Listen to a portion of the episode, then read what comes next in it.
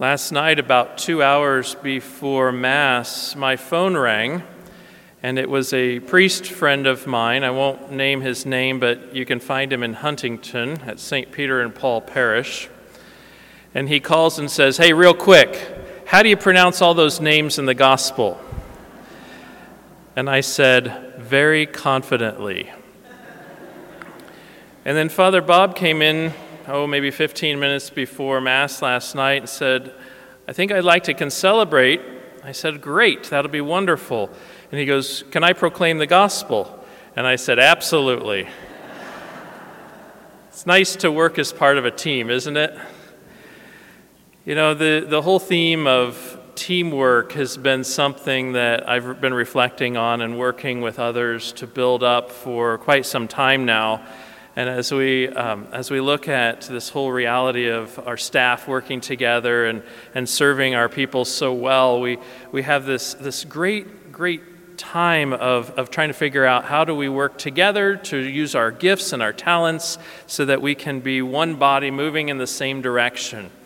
And my added word to that team language is family because we are operating hopefully as a family where we love one another and that we are uh, building up the body of Christ. And it's, it's exciting at times and challenging at times, and yet we find that working as a team really matches up with our identity in God.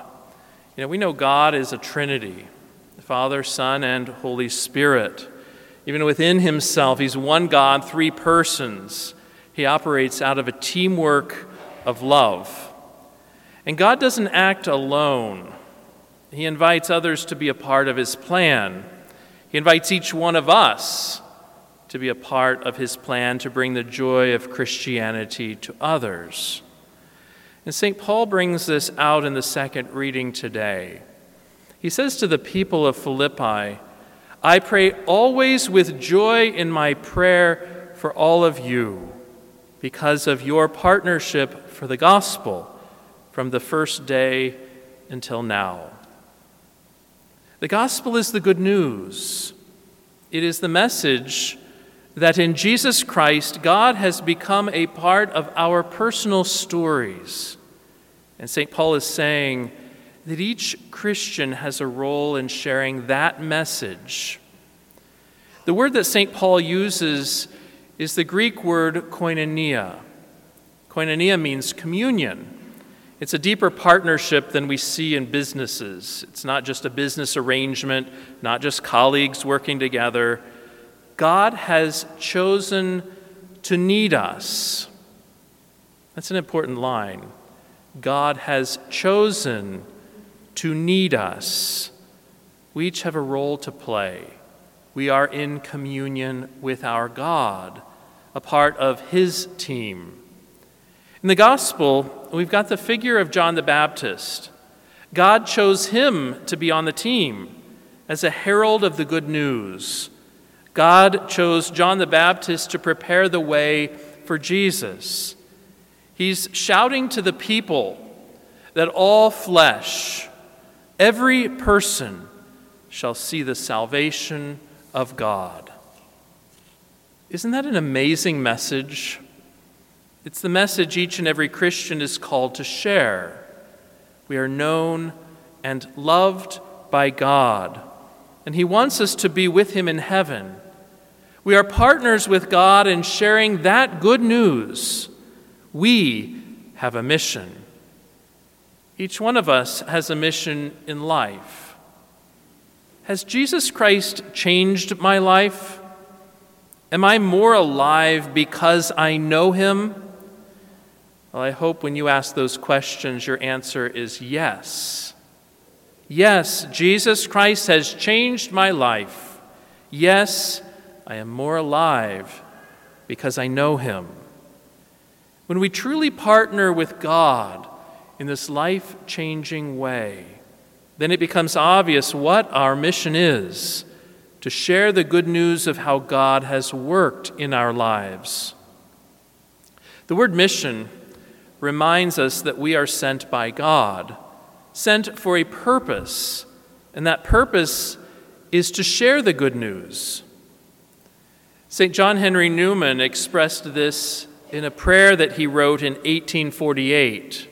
He began by praying, Lord, you have created me to do you some definitive service. You have committed some work to me that you have not committed to another. I have my mission. Newman was an Anglican priest and professor who converted to Catholicism. He was a teacher of the faith and a well known author. Ordained a Catholic priest after his conversion, he was later named a cardinal. Newman's life was all about evangelization, uniting people with Jesus Christ. His prayer is inspiring. I am a link in a chain the bond of connection between persons. I shall do good, I shall do your work. I shall be an angel of peace, a preacher of truth in my own place, while not intending it, if I but do your commandments and serve you in my calling. Just like St. John Henry Newman, just like St. John the Baptist, each one of us has a mission to share the good news the good news that we are known and loved by God. We each have a mission. Being a Catholic means experiencing the joy of being loved and chosen and forgiven by God. How am I called to communicate this good news? Well, for husbands and fathers, for wives and mothers, perhaps making a commitment for 10 minutes each day during Advent to pray, praying especially for your spouse and your family. This will change the way you interact with them, and you'll be showing them that God loves them. Children, you can offer your parents some help around the house and by praying for them. These are great gifts to offer to your parents. Families, what about taking time together to volunteer? We have lots of opportunities the Soup Kitchen, Deacon's Pantry, a St. Vincent de Paul project, one of the other Advent outreach opportunities going on right now. What a great way for your family to come together and serve others. Friendship is a treasure. How about inviting a friend to come to Mass or visiting someone who may be lonely? Jesus believes in us. He has made us partners in telling others the amazing news that our lives have a purpose. We are not just random.